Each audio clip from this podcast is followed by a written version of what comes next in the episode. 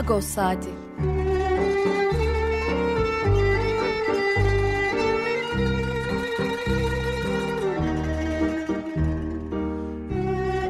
Haftalık Agos gazetesinin penceresinden Türkiye ve dünya gündemi.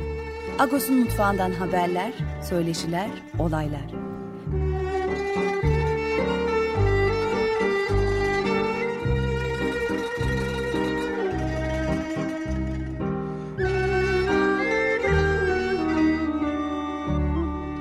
Radyo Agos. Radyo Agos'tan günaydın. Parlus, ben Yetver Tanzikyan. Bu hafta size ben yardımcı olacağım. Hangi şarkıyla başladık programa? Metin Kemal Kahraman ikilisi ki Türkiye'de ki e, halk müziğini e, takip edenlerin e, iyi bildikleri iki isim, iki kardeş uzun yıllardır bilhassa Dersim coğrafyasından ezgileri, e, halk türkülerini bize e, icra ediyorlar, paylaşıyorlar. Onlardan e, Meymana Usar yani Bahar Misafiri, Sazaca bir şarkı. E, niye böyle bir şarkı seçtik? E, Kemal Kahraman, sevgili Kemal Kahraman'a erken evre akciğer kanseri teşhisi kondu hafta içinde ve e, tedavisine de başlandı. Buradan bir e, Kemal Kahraman hem geçmiş olsun diyelim, acil şifalar diyelim hem de bir selam gönderelim dedik. Evet, e, Agos'un e, bu haftaki gidişatını da e, aktarayım ben size. Birazdan Pakrates Dükkanı'nda haftalık olan sohbetimizi e, Türkiye'nin ve Ermeni toplumunun gündemini konuşacağız. İkinci bölümde Linda Barış, akademisyen e, bir kitabı yayınlandı. Türkiye'de Ermeni okulları ve Ermeni kimliği e, başlığıyla. Ağustos'ta zaten gazetede röportajımız var. E, ikinci bölümde de onda bir e, telefon bağlantımız olacak ve kitapta önemli saptamalar var Ermeni okullarına dair, geçmişine ve geleceğine dair. Onları konuşacağız. Üçüncü bölümde de Cemaat Vakıfları Meclisi'ndeki dönem görev yapmış. E, Yeniköy Panaya Rum Ortodoks Kilisesi e, Vakfı Yönetim Kurulu Başkanı Lucky Vingas konuğumuz olacak. Onunla da e, bu hafta bir yazı kaleme aldı. Yine Ağustos'ta yayınladık. E, vakıf, e, azınlık vakıflarının seçim yönetmeliği bir türlü gelmiyor. Vakıflar seçim yapamıyorlar. E, o da bir çıkış, bir öneride bulundu. Hem onu konuşacağız, önerisini konuşacağız hem de Büyükada Rum Yetimhanesi'nin yenileme çalışmalarında gelinen son durum nedir? E, onu konuşacağız. Manşetimizde bu hafta ne vardı? E, Dink cinayeti davası ile ilgili e, sayılabilecek bir gelişme ama e, kritik bir gelişme. E, Hrant Dink'in gazetemizin yayın yönetmeni, yayın yönetmeni Hrant Dink'in öldürülmesinden sonra Dink ailesi İçişleri Bakanlığı aleyhine bir tazminat davası açmıştı. İçişleri Bakanlığı'nın hizmet kusuru olduğu e, gerekçesiyle. Yerel mahkeme haklı bulmuştu. E, fakat İçişleri Bakanlığı itiraz etmişti bu yerel mahkemenin kararına. Danıştay da son aşamada e, Dink ailesini haklı buldu ve tazminata hükmetti. Burada önemli olan konu tabii ki e, İçişleri Bakanlığı'nın Dink cinayeti önce, e, öncesinde Hrant Dink'in hayatını korumadığının Danıştay tarafından hükme bağlanmış olması bu kritik bir gelişme sayılabilir. Öyle gerçekten de. E, bunu da maaşıyla taşımıştık. E, Agos'un içeriğinden de zaten e, program boyunca e, sık sık bahsedeceğiz. Ben Pakrat abiyi daha fazla bekletmeyeyim. Günaydın Pakrat abi, parlıyız. Günaydın Yetfas Parlıyız. Açılışı e, Metin Kemal Kahraman'ın bir şarkısıyla yaptık. E, Kemal evet, eyvallah. E, Kemal Kahraman'a da bir geçmiş olsun dedik, selam gönderdik. Sen de yakından e, tanıdığın, bildiğin bilhassa Metin Kahraman'la ama bu ikili olarak da yakından tanıdığın, bildiğin isimlerdi. Onların müzik çalışmalarını da buradan istersen birkaç cümleyle sen bahset. Metin ve Kemal Kahraman e, gerçekten de günümüzde Türkiye'de müzik yapan çok önemli iki sanatçı. Ne yazık ki e, ben Metin'le yakın olduğum dönemde Kemal yurt dışındaydı, Almanya'daydı. E, Türkiye'de gelmekte bayağı sıkıntıları vardı. Hakkında süren davalar falan vardı. Ancak onlar belli bir hal yoluna girdikten sonra Kemal Türkiye'ye gelebildi. Ama Metin Kemal Almanya'dayken de burada yaptığı bütün müzikal çalışmalarda hep e, Kemal'le işbirliği içerisindeydi ve dolayısıyla bütün albümler iki kardeşin imzasıyla yayınlandı. Hakikaten hem e, Türkçe ile hem Zazaca ile Zazaki ile çok değerli e, müzikal çalışmalar yürüten bir ikili Metin Kemal Kahraman kardeşler. E, onlarla bizim bir de Sayat Nova Korosu olarak yolumuz kesişti özellikle e, Göçmeyen Kuşlar Hrant'a adanmış bir besteydi. Yine çok sesli bir müzik formunda çalışmaydı. Sayatlama Korosu o çalışmada yer almıştı. Daha sonra da Şahmaran albümünde gene muhteşem bir folklorik e, araştırma eseriydi Şahmaran. Çok geleneksel bir halk masalının müzikal sunumuydu. Orada da Sayat Nova Korosu e, yer aldı. Bu iki çalışma e, bizlere metinle daha yakın bir mesai yapma imkanı sağlamıştı. Hakikaten e, oradaki müzikal derinliğe de çok yakından tanık olduk. Olsun enstrüman kullanımında, olsun çok sesli koro kullanımında eserlerinde e, müthiş anlatıcılar. E, çok değerli işler yapıyorlar. Ama zannediyorum ki e, bu hafta programı bununla açmamızda e, Kemal'in e, son günlerde e, kamuoyuna e, duyurulan ya da işte kamuoyunun dikkatine sunulan bir sağlık sorunu oldu. E, bunun için tabii çok üzgünüz ama e, çok da ümitliyiz. Çünkü e, problemin başında fark edilmiş bir süreçte karşı karşıyayız.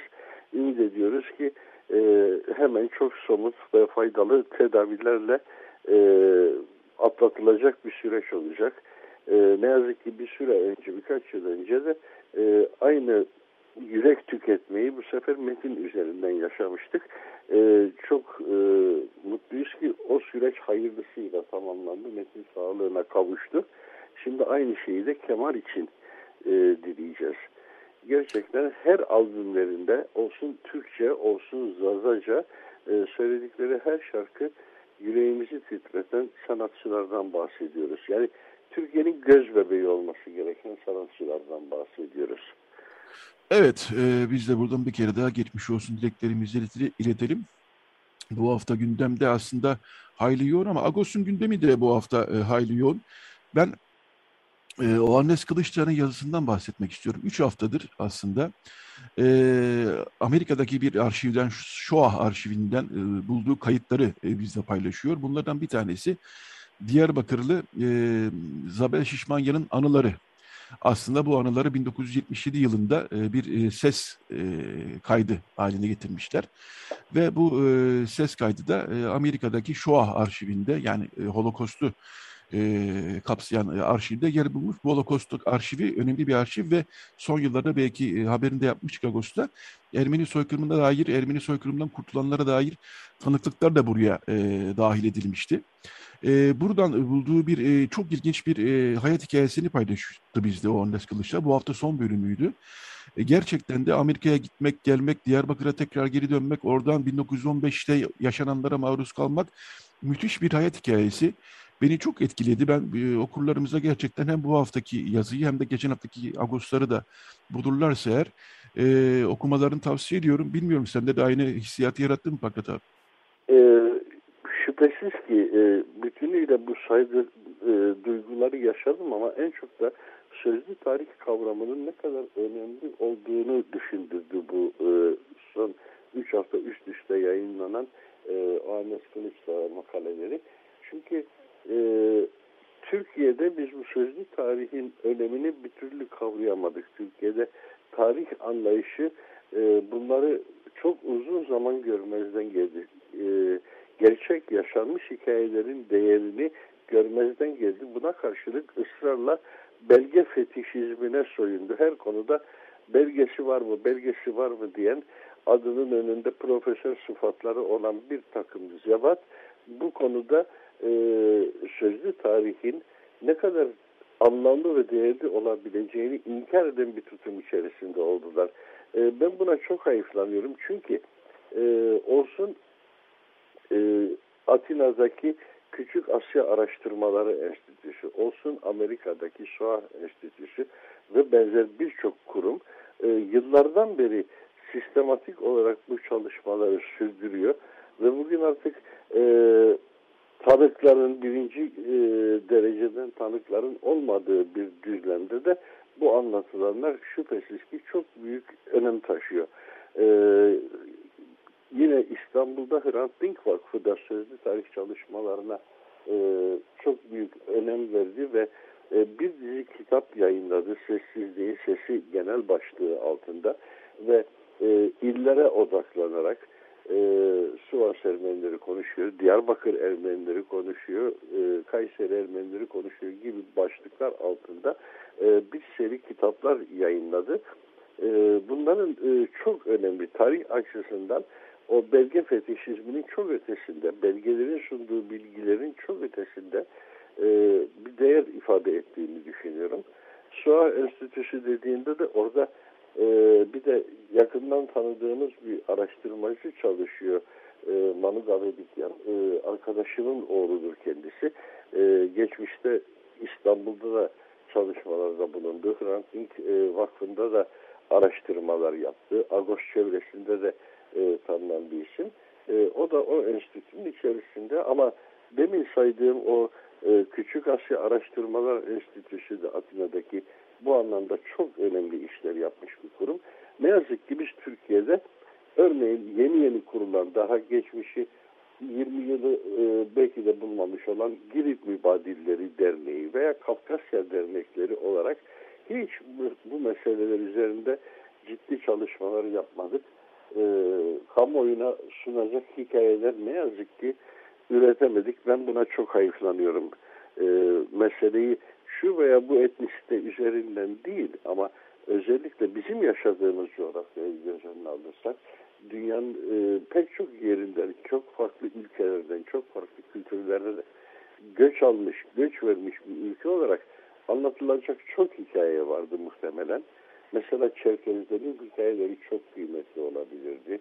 Veya Balkan muhacirlerinin hikayeleri e, gerçekten de o Balkanlardan e, Türkiye'ye doğru yaşanan göç geçtiğimiz yüzyılın başlarında e, tarihimize Balkan bozgunu diye e, düşen o dönem e, anlatılması çok önemli bir süreçti.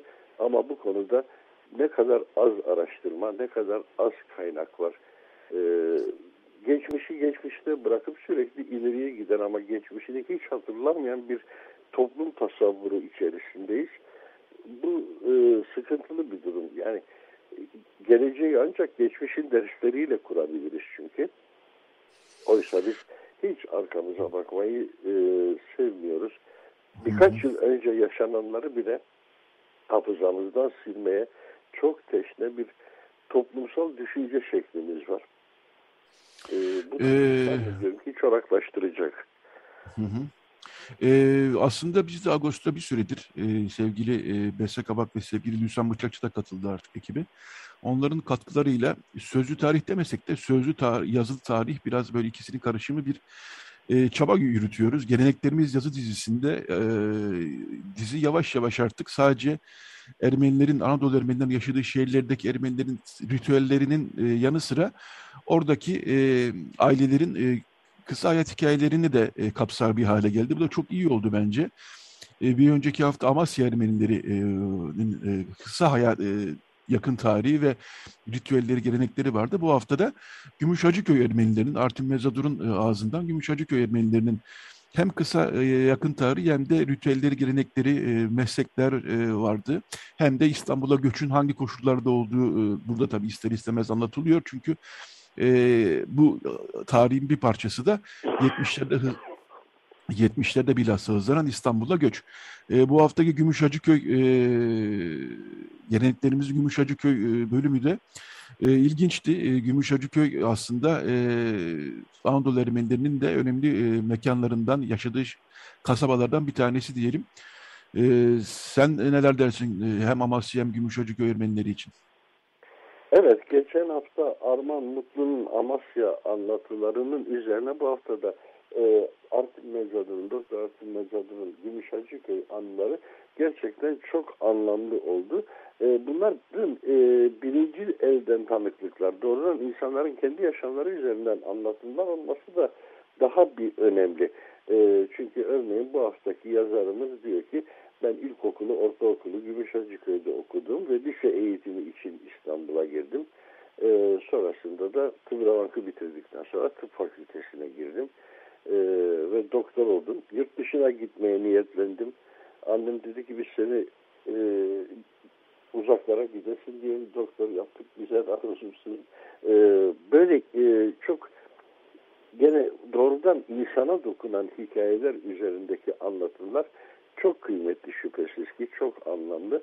E, bu haftada Gümüş Acıköy hikayesi o yüzden insan hikayeleriyle orada bir sürü aile adı geçiyor. E, genellikle e, şu aile şu işi yapardı, öbürü hamamcıydı diyor, hamam kurdu diyor. Hamamı nasıl kurduğunu anlatıyor. Kadınlar yazmalarıyla kum taşıdılar diyor. Bir yer işaret ediyor bir dere kenarı orası kumluk oradan yazmaların içinde kum taşıdılar kadınlar diyor. E, bilmem nereden taş taşındı diyor. Belli ki imeceyle yapılmış. İmeceyle yapılınca da hamam açıldıktan sonra bir ay boyunca herkese ücretsizdi diyor hamam. Öyle hamamcı borcunu ödemiş o e, yapı işine katkıda bulunan e, halka. Çok güzel hikayeler, çok sıcak hikayeler bunlar. E, o anlamda da ben de çok önemsiyorum ve tam da senin dediğin gibi bu da e, bir e, boyutuyla işte sözlü tarih yaşanmış, geçmişte kalmış bir e, yaşanmıştık. Bugün e, çok az sayıda Ermeni var. 70 nüfustan bahsediyor e, son e, şeyde e, evet. bugünkü durumunda Gümüşhacıköy'de. Onun da 10-11 aile falan olabileceğini söylüyor. Çarpıcı bilgiler bunlar. Yok olan bir şeyden bahsediyoruz. O anlamda da çok anlamlı, çok değerli. Evet, e, bu hafta e, Ermenistan-Azerbaycan konusu e, hızlı, e, hızlı derken şöyle yoğun gelişmeler oluyor. Bir taraftan e, Birleşmiş, Millet, Birleşmiş Milletler Uluslararası Adalet Divanı'nda Ermenistan'da açtığı bir dava vardı. O görülmeye başlandı Lahey'de. O görülürken de e, dünkü bir gelişme e, Azerbaycan'da savaştan sonra bir ganimet parkı açılmıştı. Orada Ermeni askerlerin miğferleri e, sergileniyordu. E, Ermeni askerlerin mankenler e, orada e, işte yaralanmış Ermeni askerleri temsil eden mankenler sergileniyordu. E, Ermenistan'ın e, Lahey'de açtığı dava e, başlamışken Perşembe günü e, Ermenistan'dan aldığımız bilgilere göre e, Azerbaycan'da bu ganimet parkında dediği parktan miğferleri ve mankenleri kaldırmış. Bu da e, önemli bir gelişme. Bir taraftan da çatışma, saldırı, e, sınır bu bir e, tükenme, e, sonuçlanmıyor bir türlü bunlar. 6 Ermeni askeri yaralandı Azerbaycan'ın açtığı ateş sonucu. Azerbaycan'da Ermenistan tarafından gelen ateş sonucunda bir askerimiz keskin nişancıyla vuruldu açıklamasını yaptı. Tam gene bu hafta e, Paşinyan, Ermenistan Başbakanı Paşinyan Moskova'ya gitti, Putin'le görüştü. Oradan da her zamanki e, mesajlar geldi. İşte ilgileniyoruz, bakıyoruz, ediyoruz gibisinden ama süreç bir taraftan e, diplomatik anlamda hızlanıyor, bir taraftan ama e, gerçek hayatta da e, gerilimler, sıkıntılar e, durmuyor.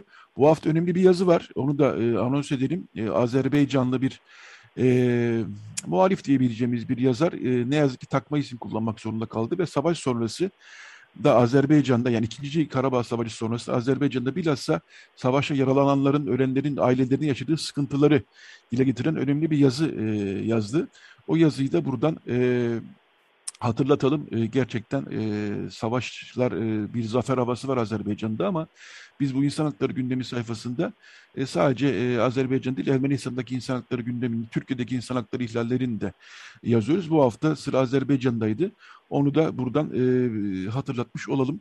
Son bir iki dakika Pakrat abi Beyrut karıştı. E, Beyrut bugün durulmuş gibi gözüküyor ama Gerçi daha çok e, oradaki e, Şii e, toplumla e, hükümet arasındaki bir gerilime benziyor bu ama can kayıpları oldu. E, bilmiyorum neler dersin? E, evet, e, Beyrut istikrara kavuşamıyor bir türlü.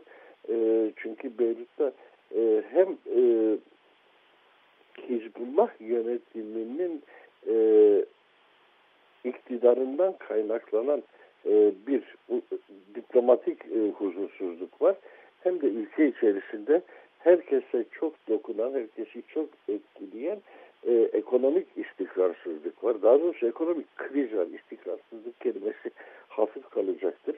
Kriz var. Bu ekonomik kriz bir sürü şeye etki ediyor. Örneğin elektrik enerjisinin e, ne ulaşmaya da etki ediyor.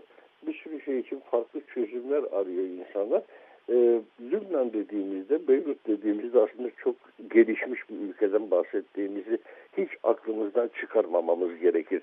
Son derece modern, e, gelişmiş e, iç savaş öncesinde e, Doğu'nun Paris'i diye tanımlanan bir e, başkenti olan bir e, ülkeden bahsediyoruz. E, bir arada yaşamak kültürünün e, oluşturulmaya çalışıldığı bir ülkeden bahsediyoruz. Ama dış müdahalelerle bunun da nasıl darmadağın edildiği ve herkesin birbirine karşı silaha sarıldığı bir e, ülkeden bahsediyoruz. Beyrut'un geçmişini düşündükçe bugünler hakikaten çok acı. Bu ülke bunu hak etmiyordu. Bu laf e, çok basmakalıp bir laf. Her ülke neyi yaşıyorsa onu hak etmiştir ki yaşıyordur diye düşünülebilir. E, dediğim gibi bu basmakalıp bir laf. Sık sık Türkiye için de bu lafı kullanırız. Türkiye bunu hak etmiyor. E, hak etmiyorsa niye başına geldi? Hak etmiyorsa niye yanlış kararlar verdi? Hak etmiyorsa niye yanlış tutumlar içerisinde olduğu daima sorgulamak zorundayız. Ee, belki Beyrut, Lübnan içinde aynı şey söz konusu. Ama gene de duygusal olarak ben o hissiyattayım. Bu ülke bunu hak etmiyor. Bu ülke çok daha başka olabilirdi. Ee, Marunileriyle, Dürzileriyle, Müslümanlarıyla, Sünnileriyle, Alevileriyle, Ermenileriyle e, o ülke e, bir istikrar sağlayabilirdi. Bu potansiyele sahipti. Bunun denemelerini yaptı. 50'li, 60'lı, 70'li yıllara kadar bu böyle gidiyorken ondan sonra dışarıdan sokulan çomaklarla ülke bir kaosa sürüklendi. Bugüne kadar da o kaosu aşmak ne yazık ki mümkün olmadı. Evet, e, Beyrut'u önemsiyoruz. Orada da çünkü nereden bakarsanız bakın İstanbul kadar hatta İstanbul'dan daha fazla, iç savaşların İstanbul'dan çok daha fazla bir e, Ermeni nüfus yaşıyordu ve onların ana vatanları aslına bakarsanız çok da eskilerde e, bu topraklardı. Dolayısıyla Beyrut'ta olup bitenlere de e, dikkatle bakıyoruz. Evet Bakrat abi bu haftada e, sohbetimizin şey sonuna... istiyorum Yatrat izin Tabii, verirsen. tabii ee, ki. İstanbul'daki Ermeniler e, 1915 sonrası süreçte kendilerini hep baskı altında hissetmişlerken Türkiye'deki Ermeniler, Lübnan'daki Ermeniler o baskıları hemen hiç hissetmediler. Yani devletleri onları asla e, içimizdeki düşman gözüyle görmedi. Beşinci kol diye görmedi. Tam tersine e, sığındıkları ülkenin e, sahibi vatandaşlar muamelesi yaptı o topluma. O toplumda bütün üretkenliğiyle ülkeye hizmet etti, ülkenin kalkınmasında önemli rol üstlendi. O anlamda e, İstanbul Ermenileriyle kıyaslandığında onlar son tahlilde geçtiğimiz yüzyıl içerisinde genel olarak Ermeni kültürüne Türk Ermenilerinden çok daha fazla katkı sağladılar. E, çok daha fazla kültürel üretimde bulundular. Siyasal üretimde bulundular. Biz bu alanlarda 100 yıl içerisinde gittikçe köreldik. Çok büyük bir geleneği sahibiyken İstanbul özelinde söylüyorum biraz da. E, burada geriledik. Biz geriledikçe onlar geliştiler ama şimdi ne yazık ki oradaki gelişmeye de tehdit oluşturan şeyler var. Orada da çok ciddi bir dış göç yaşanıyor. Bir sürü insan e, başka ülkelere göç etmeye çalışıyor. E, da bütün travmatik bir şey. Aynı şeyleri belki Halep Ermenileri için de söylemek mümkün. Yani Orta evet. Doğu'daki Ermeni diasporası ciddi kan kaybediyor bu yıllarda. Evet, bunu sık sık konuşuyoruz, gündeme getiriyoruz. Ayrıca da konuşuruz. Çok teşekkürler Pakrates Sükkan. Haftalık olan sohbetimizin sonuna geldik. Sana iyi bir hafta sonu diliyorum. Çok teşekkür ederim. İyi yayınlar diliyorum sana Yetvar. Teşekkürler, sağ olasın. Evet, Metin Kemal Kahraman'la başlamıştık. Bu bölümü e, yine onlarla bitirelim. E, ikinci bölümde yani 9.30'dan sonra Linda Barış konumuz olacak akademisyen. E, Metin Kemal Kahraman'dan Turnam Gidersem Mardin'e diye bilinen bir şarkı ama bu aynı zamanda aslında e, Ermenilerin çok iyi bildiği Saraylı Hovim Mernem şarkısında bir e, versiyonu diyebiliriz. Evet Metin Kemal Kahraman'dan Turnam Gidersem Mardin'e'yi dinliyoruz. Daha sonra reklam, daha sonra Radyo Agos devam edecek. Radyo Agos Evet, Radyo Agos devam ediyor. Bu bölümde e, bir akademisyen, e, Ermeni bir akademisyen, Türkiye'li Ermeni bir akademisyen Linda Barış konumuz olacak. E, Türkiye'de Ermeni okulları ve Ermeni kimliği başlıklı kitabı, e, tez çalışması aslında. iletişim yayınlarından yayınlandı. E, önemli bir çalışma. E, biz de bu çalışmayı e, Linda Barış'a konuşmak istedik. Zaten Ağustos'ta bu hafta röportajımız var. Günaydın Linda Barış, parlıyız. Parlıyız. E, hoş geldin yayınımıza. Ee, hoş bulduk. Şimdi ben şöyle başlamak istiyorum. E, kitapta Türkiye'deki Ermeni okullarının hukuki durumu, kendi iç sorunları, devletten kaynaklanan sorunlarla ilgili çok sayıda önemli saptama, e, görüşme e, var. E, bunları konuşacağız ama ben şöyle başlamak istiyorum. Sen çünkü kitabın başında bahsetmişsin. E, Kastamonu'da doğmuşsun. E, Kastam e, ve 1980'lerin başlarında doğmuşsun. Bu bana evet. önemli, ilgin, ilginç geldi e, iki açıdan. Bir, e, benim de anne tarafım Kastamonu'ya dayanıyor. E, ama daha da önemlisi şu, 1980'lerde de e, orada bir Ermeni toplumunun olması. Çünkü şundan e, dolayı söylüyorum bunu. 1970'lerde artık Anadolu'dan İstanbul'a göç büyük oranda e, hızlanmış ve neredeyse e, neredeyse tamamlanmıştı. Çok az insan kalmıştı.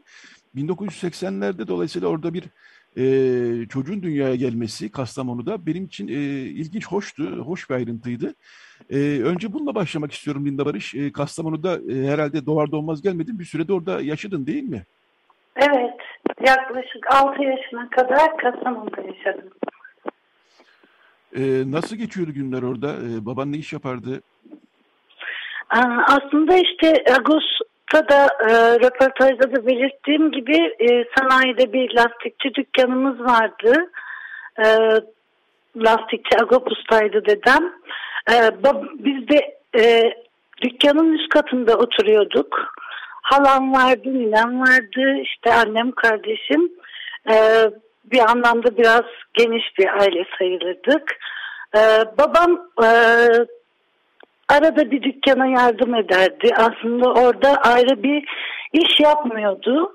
Ee, dolayısıyla ben de hatta arada bir, e, arada bir değil çoğunlukla dükkanda duruyordum benim için bir oyun alanı gibiydi. Yani şimdi şimdiki zamandan baktığım zaman öyle görüyorum her şeyi. Ee, teyzem e, yine eniştem, kuzenlerim e, oradaydılar. E, çarşıda oturuyorlardı. Onun dışında evimize gidip gelen daha çok babamın akrabaları, e, babamın tarafı olan akrabalarımızı görüyordum. E, ama annem Sinoplu. Ee, dolayısıyla annemin akrabaları e, yoktu aslında çok fazla etrafında. Ee, böyle. Anladım. Peki e, kitaplara bahsediyorsun. Baban e, yani aslında Ermenice öğrenmek çok zor orada. Çünkü bir Ermeni okulu yok, Ermeni kilisesi yok. Dolayısıyla evet. babanın babanın tıbır, Ermenice öğrenmek için Tıbrevank'a gelişi e, aslında bir önemli köşe taşı olmuş ailenizin e, hayatında belli ki. E, evet. Sen de e, sen de akademik hayatında bu Türkiye'deki Ermeni okullarının e, yaşadığı sorunları e, merkeze alan, merceğe alan bir test çalışması e, kaleme aldın. O tez çalışmasının e, kabul edilmesi de aslında biraz e, zor olmuş galiba. E, evet. Ben e, şöyle başlayayım. E, nereden düşündün? Yani Türkiye'deki Ermeni okullarının e, bilhassa 30'lardan sonra e, ve devletin bazı yasal e, uygulamalarıyla aslında okulları zor duruma düşüren bir e, politika izlediğini de söylüyorsun kitapta ve bunun örneklerini de veriyorsun. E, nereden aklına geldi böyle bir çalışma yapmak? Nasıl bir ihtiyaç, e, boşluk gördün? Öyle devam edelim istersen. Aslında şöyle benim başka çalışmak istediğim bir doktora tez konum vardı ve onu artık çalışmak mümkün değildi ve çok az bir zamanım kalmıştı yeni bir konu bulmak ve onun üzerine çalışmak için. Yani son bir yıl içinde her şeyi hazırlayıp düşünüp karar vermiş oldum. E, master tezimde Mimar Sinan Sosyoloji'de e, yüksek lisans yaptım. Orada Türkiye'de yaşayan azınlıkların ruh sağlığı bozuklukların üzerine çalışmıştım. Yani hep bu kimlik meselesi, e, yaralı bir kimliğe sahip olmak, kendini oluşturmak, sağlıklı bir şekilde e, kendini var etmekle ilgili çok önceden beri düşünüyordum ve e, kendim de e, belirttiğim gibi Ermeni okullarında okudum. Ee, önce Tıbrevank'ta rehber öğretmenlik yaptım mezun olduğumda bir yıl kadar. Ee, ardından tam ODTÜ'de doktoraya başlamadan önce Saatyan'da e, rehber öğretmenlik yaptım. Ee, onların da çok etkisi büyük. Hani ben de ne gibi sorunlar yaşıyoruz? Ee, öğrenciler ne gibi sorunlar yaşıyor? Hani hem öğrenci hem öğretmen olarak iki taraftan baktım hem de sosyolog olmaya çalıştığım dönemde e, artık hani daha da dışarıdan bakmaya başlamak e, diyeyim e, benim için önemli oldu. Kendi kimliğimle de ilgili olarak önemli oldu. Hı hı. Ee, evet ben kitabı okudum. Ee, önemli e, bir çalışma gerçekten tebrik ederim. Ee, burada e, birkaç başlığa ayırıyorsun Ermeni okullarının yaşadığı sorunları. Birincisi e, devletin devletin aslında bir Ermeni okullarını bir türlü bu toprakların halkının okulu olarak görmemesi ve sürekli sanki bir yabancı e, sürekli bir e, uğraşılması gereken bir e, odakmış gibi görmesi e, epeyce sorunlar yol biliyoruz. Biz hepimiz Ermeni okullarında, ben de Ermeni okulunda okudum. E, burada e, yaklaşımın nasıl olduğunu zaten biz hepimiz birebir gördük. Sen bunu bir akademik olarak da e, ama çok sayıda görüşme, röportajı da için içine katarak sergiliyorsun. Burada gerçekten de e, bir Cumhuriyet döneminde bilhassa e, 30'ların 40'lardan sonra hele hele 60'lar, 70'ler, 80'lerde e, yoğunlaşan bir e, bir tür baskı aslında bu. Çünkü işte e, oraya bir e, mutlaka bir e, müdür baş yardımcısının Türk olması, o atanacak müdür baş yardımcısının öncesinde verilen briefingler, işte burada gözünüzü dört açacaksınız, nere olup bittiğini bize aktaracaksınız gibi e, briefingler verilmesi. E, ve zaten e, bir kıskaç altında yaşayan e, öğrencilerin ve öğretmenlerin yaşadığı sıkıntılar, e, bunları e, kitaba dökmek gerçekten önemli. Sence de, e, en önemli sorun e, Türkiye'de Ermeni okulların devletle e, karşı karşıya kaldığı, bırakıldığı bir durumda. Devletin kararıyla bu oluyor tabii. Önemli sorun e, nedir? E, yani statü sorunu var mesela. Bunu da hemen e, kısaca söyleyeyim sonra sözü sana bırakacağım. Türkiye'deki Ermeni okullar arasında ne resmi okul ne özel okul ikisinin ortasında bir şey. E, tabelalarında özel okul yazıyor ama aslında halk okulu bunlar. Yani e, Ermeni halkının e, çocuklarının e, kamusal anlamda eğitim görmesini e, sağlaması gereken okullar bunlar. Fakat burada da bir sürekli bir statüsüzlük e, içinde bırakılıyor Ermeni okullar, okulları. Sen e, en önemli sorunları hangisi olarak gördün? Kitapta da var ama burada da biraz konuşalım. Aslında en önemli diye gördüğüm bir şey yok. Hepsi birbirini etkileyen bir bütün olarak görüyorum. Ben hani tabii ki bölümlere parçalara ayrılmış olsalar da kitapta e, hepsi birbirini bağlıyor. Statüsüzlük e, sorunu bir yandan e, senin Ermeni okuluna kayıt yaptırırken Ermeni olduğunu kanıtlamayı da içeriyor. Bir yandan senin işte tarih dersini ki Ermeni tarihi dersi görmediğimiz bir okul Ermeni okulu burada e, e, Türk öğretmenler tarafından görmek zorunda olduğumuz tarih ve Türkçe ve Türkçe kültür dersi öğretmenlerinden aldığımız diğer derslerle beraber e, de yine el ele gidiyor statüsüzlük sorunu ve yine devletin e, bu arada kalmışlıkla ilgili olarak verdiği bir pay var devlet bütçesinden eğitim kurumlarına. Biz bu bütçeyi de alamıyoruz. Zaten şu anda en çok yaşadığımız problem de bu bütçeyle ilgili problem. Ee, vakıf okuluyuz bildiğiniz gibi. Hani bir şekilde yardımlarla dönen okullar bunlar. Ee, hem öğretmenlerin, e, Ermeni öğretmenlerin hem öğrencilerin e, sürekli kendini aslında görünmez bir şekilde var ama e, içten içe hissettiğim bir şey var ama bir türlü dile gelmeyen, insanlar arasında konuşulmayan çok fazla e, bir sorun olduğunu hissettiğim sürekli e, bir e, mülakat yaptığım bir öğrencimin söylediği e, bir fanus aslında. Yani bir fanusun içinde büyüyoruz. Bunu da ben kendim sonradan yine bu tezle ilgili e, çalıştığımda fark ettim. Biz aslında e, okula gidiyorduk, sonra eve geliyorduk ve onun dışında çok da dışarıda bir hayata ancak dershaneye gittiğimiz zaman, lise sona geldiğimiz zaman e, fark etmeye başladığımız bir durum kendi kimliğimizi. E, isimler çok önemli burada benim için. E, çünkü ilk defa e, Türk isimleriyle olan bir sınıfa gittiğimde e, işte e, Ermeni isimlerinin sınıfta olduğu yerde çok yani hani farklı olduğunu hissetmen için farklı bir yerde olman gerekiyor ve bu mülakatlarda da çok fazla öğrencinin dile getirdiği bir şeydi. Ee, çok sonra tanışıyoruz biz dışarıyla bu fanustan çıkıp. Çıkmamızı da istemiyorlar aslında bir yandan zarar görürüz diye. Dolayısıyla biz çok korumacı büyüyoruz bir yandan.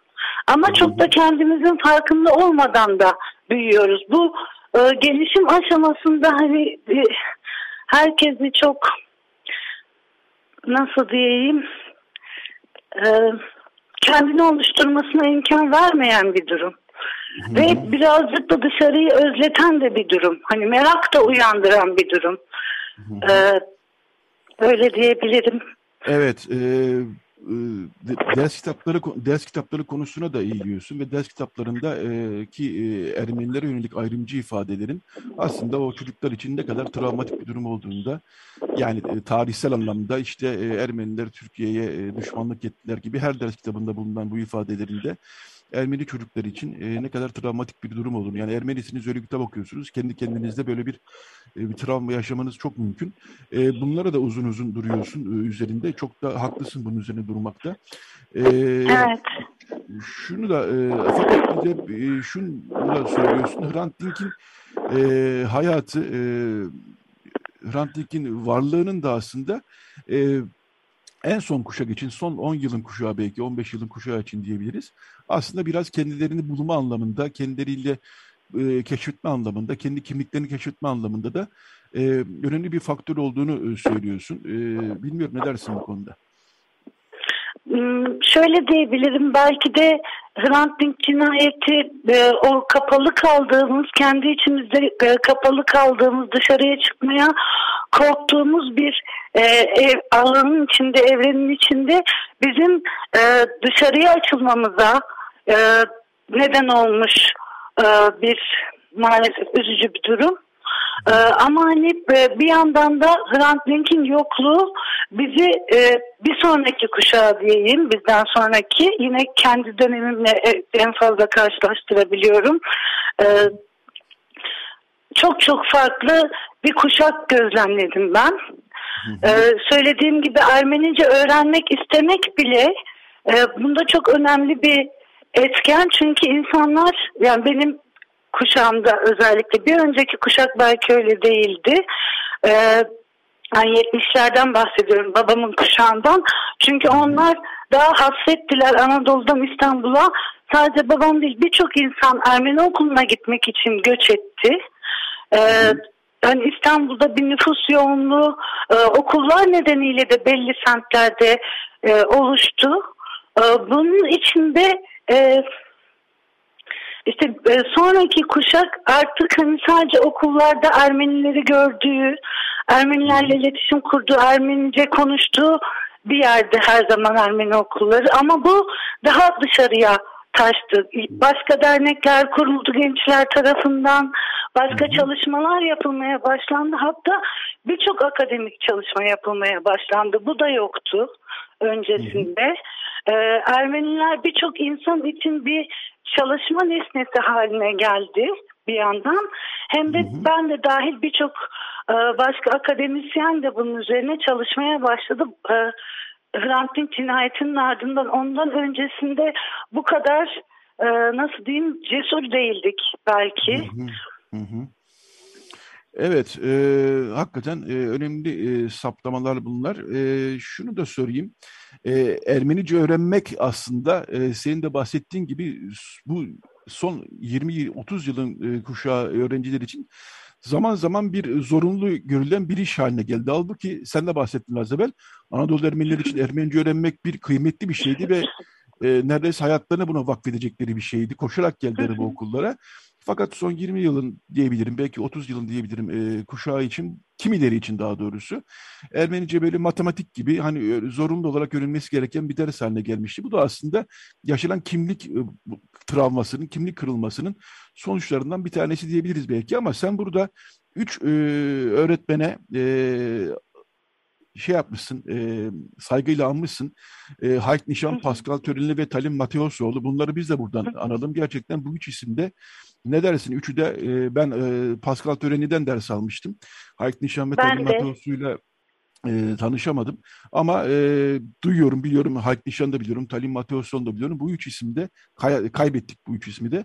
E, hala tabii hayatta olan da çok sayıda öğretmen var. Ermenici e, öğret- öğreniminde e, çok büyük çaba gösteren. Bu üç ismi de e, buradan anmak isterim. E, neler söylersin bu üç isimle ilgili? Ben Baron Hayk'la Hayk Nişanlı Tıp Revank'ta öğretmenlik yaptığım dönemde tanıştım. Onunla bir yıl geçirdim.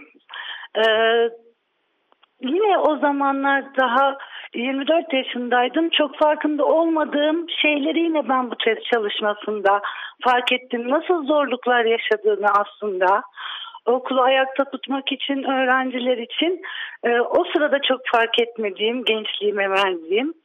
E, yine Sakyan'da da Oyrot Talin'le e, bir sene rehber öğretmenlik yaparken birlikte çalıştık. E, Baron Pascal zaten bizim Baron Pascal'ımızdı. E, ortaokulda e, Baron Pascal'dan değil, Eurotripsime'den Ermenice öğreniyorduk ama liseye geldiğimizde e, yine benden önceki birçok kuşağı mamalarımızı, babalarımızı da e, eğiten, Ermenice öğreten kişi olarak Baron Pascal vardı. Baron Pascal'ın benim için çok ayrı bir yeri var. E, e, yani hepimiz birçok insan eminim onun öldüğünü öğrendiğinde çok çok üzüldü. Aynı şekilde Olort Talin için de Baron Hark için de tabii ki.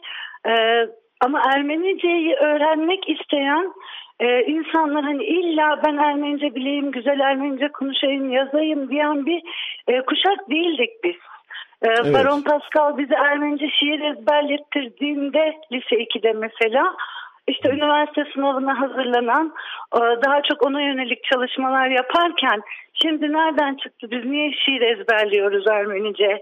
Ben bunu niye vaktini, vaktimi ayırıyorum? diyen e, sadece bizim e, okulda değil birçok okulda hı hı. bu tip şikayetlerin olduğu tartışmaların olduğu veliler, öğretmenler okullar arasında üniversiteye yönelik eğitimin vurgulandığı bir e, dönemde işte Hrant Dink cinayetinin ardından özellikle Getronagan'la beraber hı hı. E, bunu yine e, çalışmaların sırasında da e, yani çok çok göze çarpan bir şeydi. Getronagan'ın diğer okullardan farklı bir kimliğe sahip olması ki bence e, her Ermeni okulu ayrı bir kimlik ve hı ben bunu birazcık da e, Ermeni kimliğinin kendi içinde oluşması Türk kimliğine karşı çünkü Türk kimliğiyle birlikte e, giden bir mesele bu.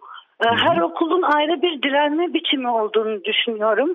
E, Ermeni kimliğini korumak için. Bunda da Getronaga'nın e, son yıllarda farklı bir yere evrildiğini görüyorum. Görüyoruz da aslında. E, daha çok orada olmak üzere bir e, gençlikte böyle bir evet, uyanış evet. diyeyim, bir heves. Hatta birçok Yine röportajda söylemiştim e, bir popüler kültür haline geldiğini bile söyleyebilirim. Moda haline gelmesi. Hani sadece Ermenilerin değil Türklerin de hani Ermenice öğreneyim e, diye evet. e, popülerleştiği bir şeye dönüştü aslında Ermeni kimliği. Yine sadece bazı çevrelerde tabii ki. Evet, evet. Yani önceden dışlanmışken hatta Ermenice konuşmak konuşmaya çekiniyorken toplum içinde özellikle dışarıda okulların dışında sen sürekli uyarılırken aman Ermenice konuşma diye bunun da tersine döndüğünü görüyoruz bir yandan. Evet. Ee, son birkaç dakikamız Linda Barış. Ee, zaman su gibi akıp geçti. Ee, geleceğe yönelik geleceğe yönelik biraz karamsar gibisin Ermeni okullarının geleceğine yönelik. Bu tabii çok uzun konuşmamız gereken bir konu ama birkaç birkaç cümleyle Ermeni okullarının geleceğini nasıl görüyorsun? Onu da sorayım sana. Şöyle söyleyeyim ben Ankara'ya gittikten sonra doktora için birazcık İstanbul'daki Ermeni cemaatinden birazcık değil bayağı uzaklaştım. Ee, hani yakınında olmak İstanbul'da olmakla Ankara'da olmak arasında gerçekten büyük bir fark var. Ee, dolayısıyla bu hani test çalışmam beni tekrar geriye döndürdü. Ee, ama özellikle şu son iki yıldır okulların birleştirilmesiyle ilgili olsun işte bütçeyle ilgili okulların ayakta kalmasıyla ilgili olsun tartışmaların e, benim için çok üzücü birçok yanı var. E, yani hani çünkü e, gerçekten çok e, fazla okul varmış ve çok azalmış.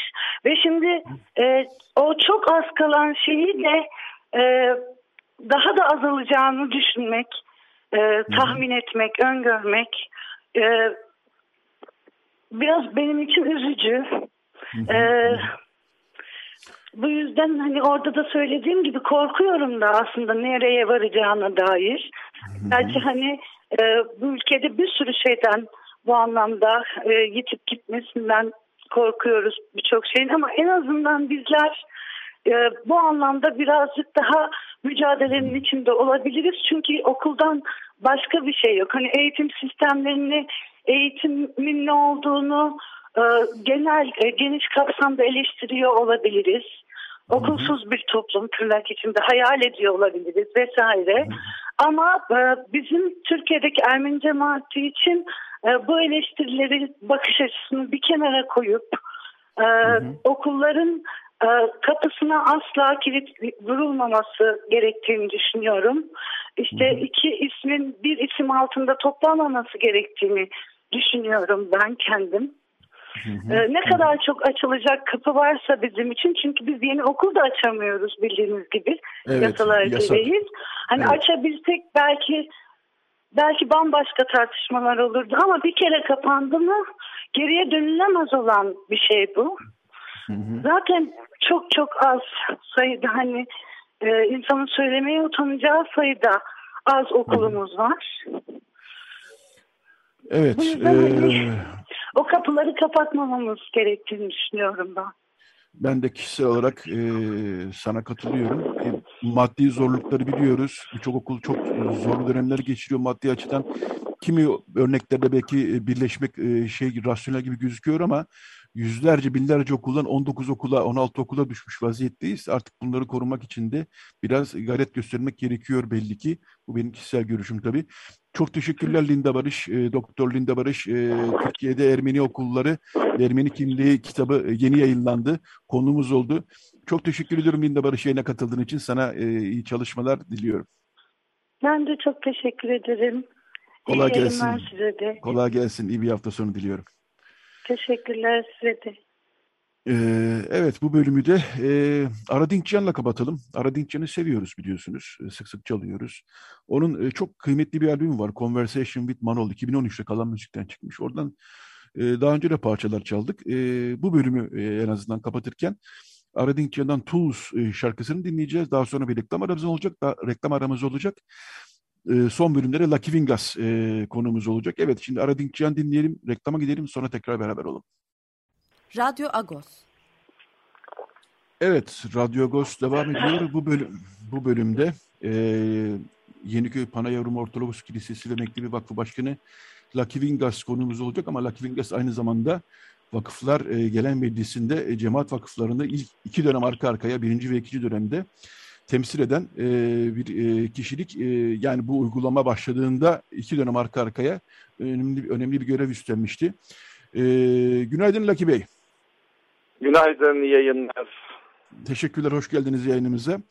Ee, Laki Bey, sizin e, bu haftaki Ağustos'ta e, bir yazınız, önemli bir yazınız yayınlandı. E, şimdi biz gerek Ağustos'ta, gerek Radyo Ağustos'ta bunu çok sık gündeme getiriyoruz. Çünkü bir insan hakkı, seçme ve seçilme hakkının kaybı söz konusu. Yani azınlık vakıflarının yönetim kurullarının seçimi yapılamıyor bir türlü. Çünkü e, idarenin, hükümetin e, bir yeni e, yönetmelik ya da genelge neyse onu yayınlaması gerekiyor. O genelge 2013 yılında e, daha iyisi yapılacağı gerekçesiyle e, iptal edilmişti. Ve yenisi bir türlü gelmedi. E, burada e, çeşitli tartışmalar var niye gelmediği yönünde ama artık burada sorumluluk hükümetin. Yani bu seçim çünkü ben seçmenim ve yönetim kurulu seçemiyorum. Benim için bir hak kaybı var. Bir sürü insan da seçilemiyorlar. Yeni yönetim kurullarına aday olmak istiyorlar. E, bunu çok sık işledik, e, gerekçelerini, nedenlerini e, çok sık işledik. Siz bu haftaki yazınızda e, yeni bir bakış açısı getiriyorsunuz. Diyorsunuz ki, e, evet bunları sıralıyorsunuz, gerek nedenlerini bir kısa bir tarihçe veriyorsunuz. Daha sonra artık kuşaklar değişti, sosyolojik yapı değişti. Şimdi biz bunu talep ediyoruz ama... E, bir yönetmelik gelir ve biz bununla bakarsın mutabak olmayız tekrar. Dolayısıyla bunun öncesinde yapılması gereken işler var diyorsunuz. Ben buradan Doğru. topu size sizi topu size atayım. E, sizi bu düşünceye sevk eden gelişmeler neler? Şimdi Yekbar Bey, e, öncelikle tekrar konuyu gündeme getirdiniz. E, uzun yıllar bunu siz de ben de her platformda başka arkadaşlarımızla gündemde tutuyoruz. Tabii ki maalesef böyle bir konunun hala gündemde olması, bu hak mağduriyetini tekrar tekrar gündeme getirmemiz e, bizleri, toplumlarımızı zorluyor. Hatta bazı arkadaşlarımız da bunu gündemde tutmaktan da rahatsız olduklarını fark ediyorum. Yani e, çünkü netice itibariyle böyle bir problem toplumlarımızı da ayrıştırıyor. E, halbuki bir seçim konusu artık gündem olmaktan çıkmalıydı bugüne kadar. Çünkü seçimsizlik bizleri ayrıştırıyor, birleştirmiyor. Bizlerin artık birleşmesi lazım. Ve günümüzün koşullarında, sosyolojik yapısında, karşılaştığımız ekonomik problemlerde ve tabii ki demografinin bu kadar azaldığı bir anlayışta bir, bir yönde e, bizim birleştirici olmamız ve kaynaklarımıza ulaşabilmemiz e, gerekiyor. O açıdan e, böyle bir değeri seçimsizliğin yani demokratik ilkelerin ve denetleme organlarının çalışmaması gerektiği kadar çalışmaması gençlerimizi de bizlerden koparıyor. Bizim jenerasyonda artık yani orada kalıplaşmış bir anlayışı tekrar etmekle e, böyle bir şekilde kendimizi mutlu ediyoruz veya görevimizi yaptığımızı düşünüyoruz. Ama tabii bunlar değerlerimizi törpülüyor, anlayışlarımızı, geleneklerimizi yoksullaştırıyor. O açıdan e, bir de başka bir boyutu da var. Yani e, vatandaşlık bilincimiz de bir şekilde tartışılıyor. O, o açıdan e, günümüzün e, şeylerinde şartlarında uygun bir yönetmelik veya bir kanun nasıl olacaksa artık yani onu devlet e, kurumları karar verecek. İhtiyaçlarımızı masaya yatırarak günümüzün koşullarında yeni bir çözüm e, üretmemiz gerekiyor. Yani yine bir e, bürokrasinin de şartlarında e, insanlar da değişiyor, görevliler değişiyor, yeni göreve gelen insanlar var. Dolayısıyla eski bizlerle birlikte 10 yıl boyunca çalışan bürokrat arkadaşlarımız artık görevde değil, yeni gelen bürokrat arkadaşlarımız var. E onları, onlar bizim adımıza bir yönetmelik çıkaracak veya bir kanun çıkaracak. E bizim koşullarımız, mesela bir Antakya'daki, bir Samandağ'daki veya bir e, Bozcaada'daki insanların da e, bu yönetmelikte hakları var. Onların da ihtiyaçlarının karşılanması gerekiyor. Yalnız İstanbul'daki 3-5 vakfın değil. Öteki Anadolu vakıflarını da düşünmemiz gerekiyor. Hatta Şırnak'ta İdil'deki vakfı da düşünmek gerekiyor. Her tarafın ihtiyacı farklı. Bugün çok küçük toplumlarla ayakta durmaya çalışan bir vakıf anlayışı var. Ama neden bu önemli? Çünkü vakıflarımızın e, temsil ettiği e, tarihsel boyut var. Sosyolojik, filantropik, e, eğitim, e, sağlık bir sürü kaynaklarımız oradan geliyor. Hatta geri, en büyük gelirimiz ve tek gelir kaynağımız orası oluyor. Bu kadar küçülmüş toplumların maalesef kendi sosyolojik anlayışları ve yapıları içinde ekonomik güçleri kalmadı. Dolayısıyla bazı vakıflarımızın ekonomik durumuyla, ekonomik imkanlarıyla toplumlarımızı ileri taşımanın en büyük imkan olduğunu görüyoruz. O açıdan da e, bu modeli bir an önce tartışmaya e, açmamız gerekiyor. Yani e, ben bunu e, birkaç ay evvel yine böyle eski temsilciler olarak Can Bey'i tebrik etmeye gittiğimizde yeni temsilcimizi yine gündeme getirmiştim. Bunu bir an önce devlet e, temsilcilerinin, bürokrat arkadaşlarımızın veya siyasilerin önünde tartışmayı açalım, ihtiyaçlarımızı belirleyelim, e, günümüzün koşullarını e, anlatalım ve ona göre bir yön çizelim. Bu, bu dar boğazdan çıkarken işte alın bir yönetmelik, çalışın, yetmeyebilir. E, bizim ihtiyaçlarımızı e, karşılayamayabilir. O açıdan tekrar zaman kaybı olmaması için e, açık kalplilik herkes önünde şeffaf bir şekilde günümüzün ihtiyaçlarını, yapımızın gereksinimi çerçevesinde neler bizleri e, bu toplumlarımızı ileri taşıyabilecek, vakıflarımızı e, daha çağdaş, daha verimli hale getirebilecek e, koşulları konuşmamız gerektiğini düşünüyorum. Onun için ben de e, hı hı. arkadaşlarımıza ifade ettiğim bu konuyu, bu fikrimi yazıya da dökerek eksik olmayın. Ağustos'ta bunu yayınladı. O açıdan da bugün de gündeme getiriyorsunuz. Bu diyalog köprüsünü, bu empati ve anlayış köprüsünü sağlıklı bir şekilde kurmamız gerekiyor. E, şöyle bir şey yani bir seminer ya da bir çalışma e, arama konferansı gibi bir şey. Yani e, devleti temsil eden isimlerle olacak E, vakıfları da tabii ki azınlık vakıflarında. Azınlık diyoruz artık kısaca. Aslında azınlık demek evet. de çok hoşumuza gitmiyor ama yapacak Cemaat bir şey yok. vakıfları vesaire. Neyse, Cemaat vakıfları, yani orada evet. terminolojilere takılmayalım. Ama önemli Hı-hı. olan e, bu, burada gençlerimiz, mesela siz gençlerimizin vakıf yönetimlerinde görüyor musunuz? Görmeniz evet. mümkün değil. Çünkü artık en azından 10 senedir seçim yapılamıyor. E, ve 10 senelik seçim sürecinde bu yani yeni bir nesil var. Bu, bu nesil artık temsil edilmiyor.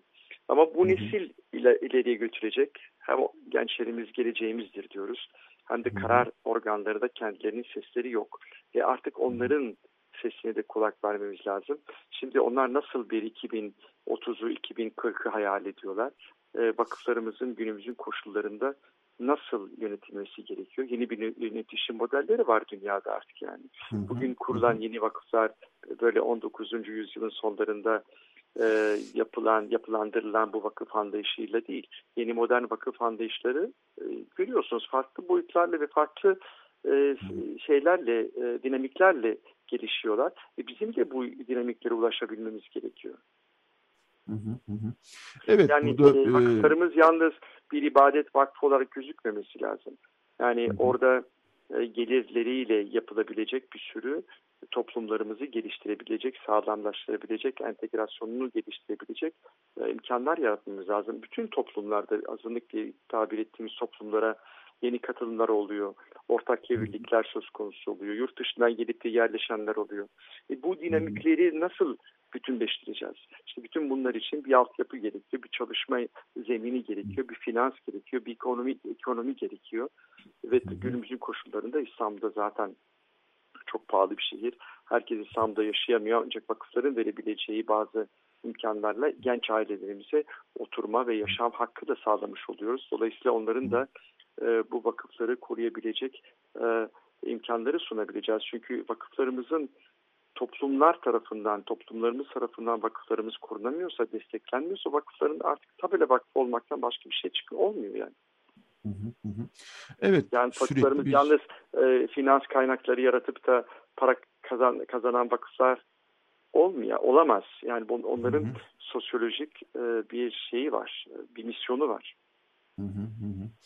Evet, e, sürekli bir gençleri de artık katmamız lazım diyoruz ama bu kopukluk yani seçim yapılamama süreci gençleri de benim gözlerim kadarıyla biraz uzaklaştırdı bu vakıf çalışmalarından. Var evet şimdi gençler bu işin içindeler ama genel olarak toplumun bir ilgisizliği Ermeni toplumu için söylüyorum bunu tabii. E, toplumun bir ilgisi yönetim meselelerinde yönetime katılma konusunda ister istemez bir ilgisizliği oluyor çünkü duvar oluştu karşılarında. Hem devlet tarafından örülmüş hem de çok da e, görevlerini bırakmak istemeyen kimi vakıflar tarafından oluşturulmuş bir duvar la karşı karşıya kaldık. Sonuçta sizin e, öneriniz e, umarım e, yerini bulur ve e, bir çalışma konferansı, bir seminerle e, konuyu bilmeyenler olabilir. Azınlık vakıfları derken epeyce geniş bir aslında e, kitleren e, sayısal olarak değilse de anlamsal olarak geniş bir kitleden bahsediyoruz. Yani Ermeni vakıfları, Rum vakıfları, Süryani vakıfları, Bulgar vakıfları, Yahudi vakıfları, Gürcü vakıfları çok e, bir yelpazemiz geniş yani. Elazığ, Elazığ'da, Harput'ta, veya Adıyaman'da e, yani böyle insan grupları var, böyle toplumlar var, tarihi e, misyonu olan toplumlar var. Ve bunları ayakta tutan, birleştiren e, temel unsurlardan bir tanesi vakıftır. Yani oradaki ibadethanedir, oradaki tarihtir, oradaki ibadethanedeki yaratılan kültürdür, sanattır, gelenektir. Bütün bunları korumak için bir insan varlığı gerekiyor. Bu insan varlığı da desteklemek için de vakıfların imkanları gerekiyor. Yani bu birbirine bağlı şeyler. Vakıf yalnız siyasi veya bürokratik bir şey değildir, bir varlık değildir. Yani e, böyle inanılmaz böyle güçlü bir misyonu vardır. Ve bu, bu tarihimizi günümüze taşıyan ama aynı zamanda etrafında bir sürü değerleri de e, yansıtan bir değerler e, gücüdür yani. Evet, açıdan, e, kritik bir... E, bu vakıflarımızın geleceği, e, tabii ki şu anda seçimlerle ilgili e, çok e, bu günden devamlı vakıflarımızı gölgeleyen bir günden önünü açmamız gerekiyor.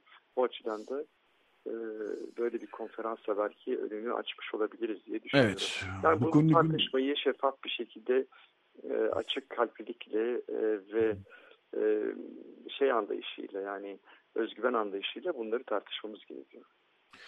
Bu konuyu gündeme getirmekten e, vazgeçmeyeceğiz. Çünkü dediğim gibi yayının başında, bu bölümün başında bir seçme hakkımız elimizden alınmış vaziyette. Seçilme hakkımız elimizden almış vaziyette yeni yönetmeliğin çıkmamasıyla. Bugün yeni, yönetmeliğinde herkesin içine sinecek şekilde çıkması için de her türlü çabayı göstermekte fayda var. Son birkaç dakika e, Lucky Wingas. E, Tabii bunu Lucky bir, Wingas, bu, bazı arkadaşlarımız görüyorum imtina ediyorlar. Yani rahatsız ederiz birilerini falan diye yani karar mercimeğiyle alakası yok. Bunu kimse kimseyi rahatsız etmiyor. Burada zaten vatandaşlık görevimizi yerine getiriyoruz. Biz de ihtiyaçlarımızı gündeme getirmekle sanıyorum hem kendi e, kimliğimize hem kendi vatandaşlık kimliğimize de saygımızdan dolayı bunu yapıyoruz. Biz daha Hı. ileri götürmek, bazı değerleri daha da ileri taşımak adına bunları yapıyoruz. Kimse de bundan rahatsızlık duymasın. Evet. Son birkaç dakikamız e, Sayın Lucky Wingas. E, siz Büyükada Rum Yetimhanesi ki harap vaziyette olmaya doğru gidiyor hızla. Yenilenmesi için de e, yürütülen çalışmaların e, ortasındasınız. Bu hafta da sanıyorum birkaç toplantı daha olacak bununla ilgili. E, bir e, renovasyon için e, işte fotoğraflar çekildi, dijital bir arşiv oluşturuldu, kaynak arayışına çıkıldı. Evet. E, birkaç cümleyle orada nereye geldik onu da anlatırsanız çok memnun oluruz. O tabii Yetvar Bey, o biraz tabii ki kolay bir konu değil, e, zor Doğru. bir konu. E, çünkü e, yani 57 sene el atılmamış 1964'ten beri öyle duran bir bina. Ee, bir sürü e, boyutu var. Hem mimari e, boyutu var hem sosyolojik boyutu var hem e, coğrafi boyutu var. Ama aynı zamanda büyük bir kültür mirası ve bu İstanbul'un bir kültür mirası. O açıdan da böyle biraz daha şeffaf açık toplum anlayışıyla çalışmalarımıza devam ediyoruz. E, bu hafta patikhanemizde ve saha çalışmalarından sonra patikhanemizde yapılacak olan önemli toplantılar var. E, Amerika'dan, İtalya'dan, Yunanistan'dan, Türkiye'den e, konunun uzmanlarını davet ettik. Aynı zamanda şehir plancıları, mimarlar, e, developerlar yani bir şey bir mekanı geliştirmekle ilgili. Hı hı. E, buradan da yurt dışı, yurt içinden de yurt dışından da uzmanları getiriyoruz.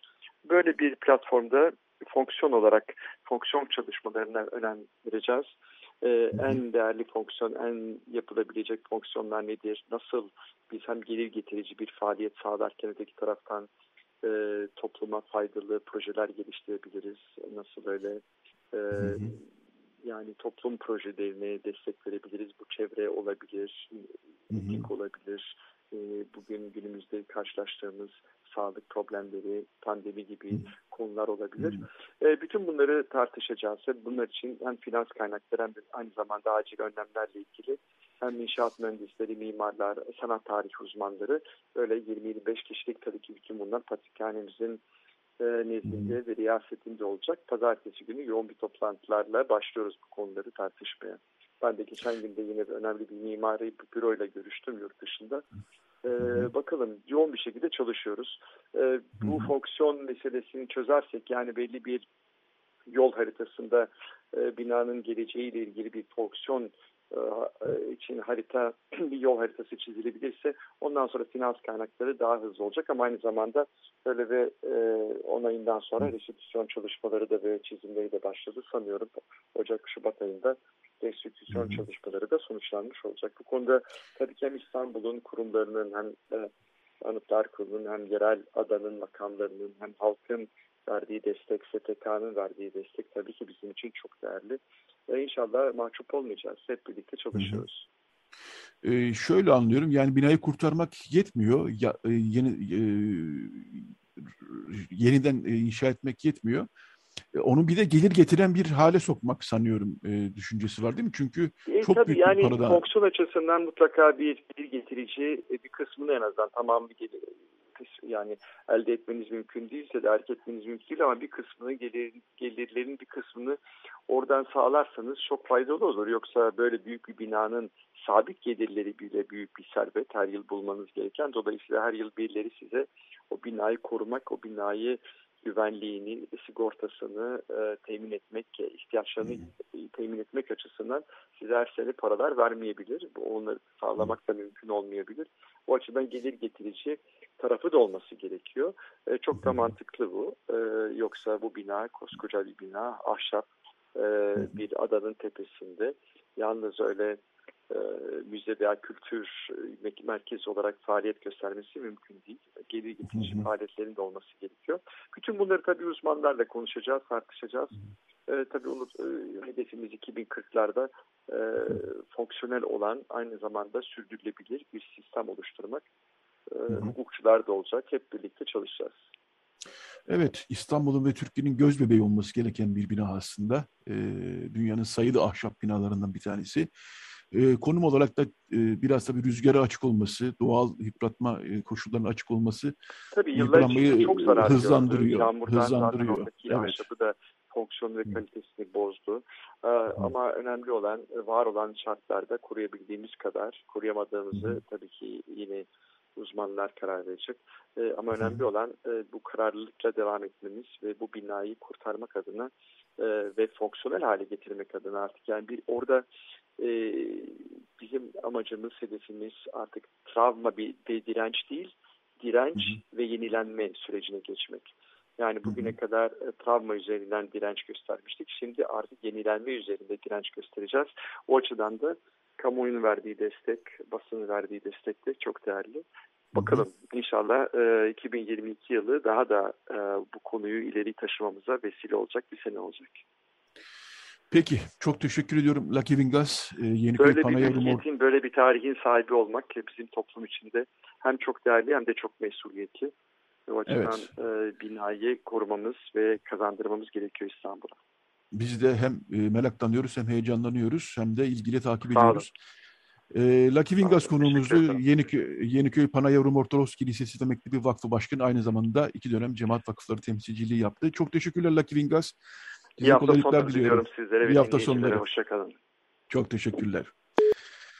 Evet e, artık Radyo Gos'un sonuna geldik. İki duyurum olacak. Birincisi e, Yolcu Tiyatro Gomidas'ın hayatını e, sahneye koymuşlardı. Şimdi 22 Ekim Gomidas'ın ölüm yıl dönümü o vesileyle tekrar Gomidas oyununu sahneliyorlar. Yolcu Tiyatro bunu duyuralım. Yani Cuma akşamı ve Cumartesi akşamı iki oyun olacak. E, bunu zaten Ağustos'ta duyurmuştuk. Oradan bulabilirsiniz. İki, Hrant Dink Vakfı'nın Kardes uygulamasına Sirkeci de eklendi. Kardes uygulaması nedir? Bir e, aplikasyon aslında. Cep telefonunuza indiriyorsunuz. E, gezerken, bir semti gezerken onun tarihi kültürel miras açısından e, detaylarını e, öğreni e, duyabiliyorsunuz. Kardes uygulamasına e, Sirkeci de eklendi. Bunu duyuralım. Evet artık bir şarkıyla kapatacağız ama önce e, Beren Baltaş'a teşekkür ederim. Recide Beren Baltaş verdi. Kualipuyun, e, Latin Amerika'ya uzanıyoruz. Kualipuyun aslında e, Şili'de e, baskı döneminin çilesini çok çekmiş bir müzik grubu. Onlardan dinleyeceğiz. Uzun süre sürgünde yaşadılar. Onlardan dinleyeceğiz. Todo Cambia yani değişir her şey. Evet Kualipuyun'la veda ediyoruz. Haftaya yeni bir Radyo Agos'ta buluşmak üzere. Herkese iyi bir hafta sonu diliyoruz. Müzik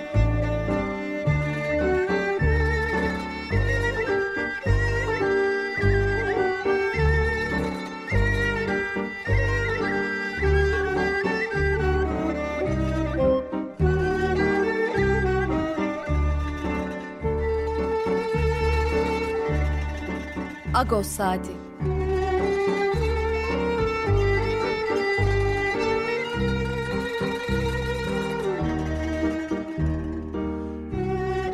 Haftalık Agos gazetesinin penceresinden Türkiye ve dünya gündemi. Agos'un mutfağından haberler, söyleşiler, olaylar.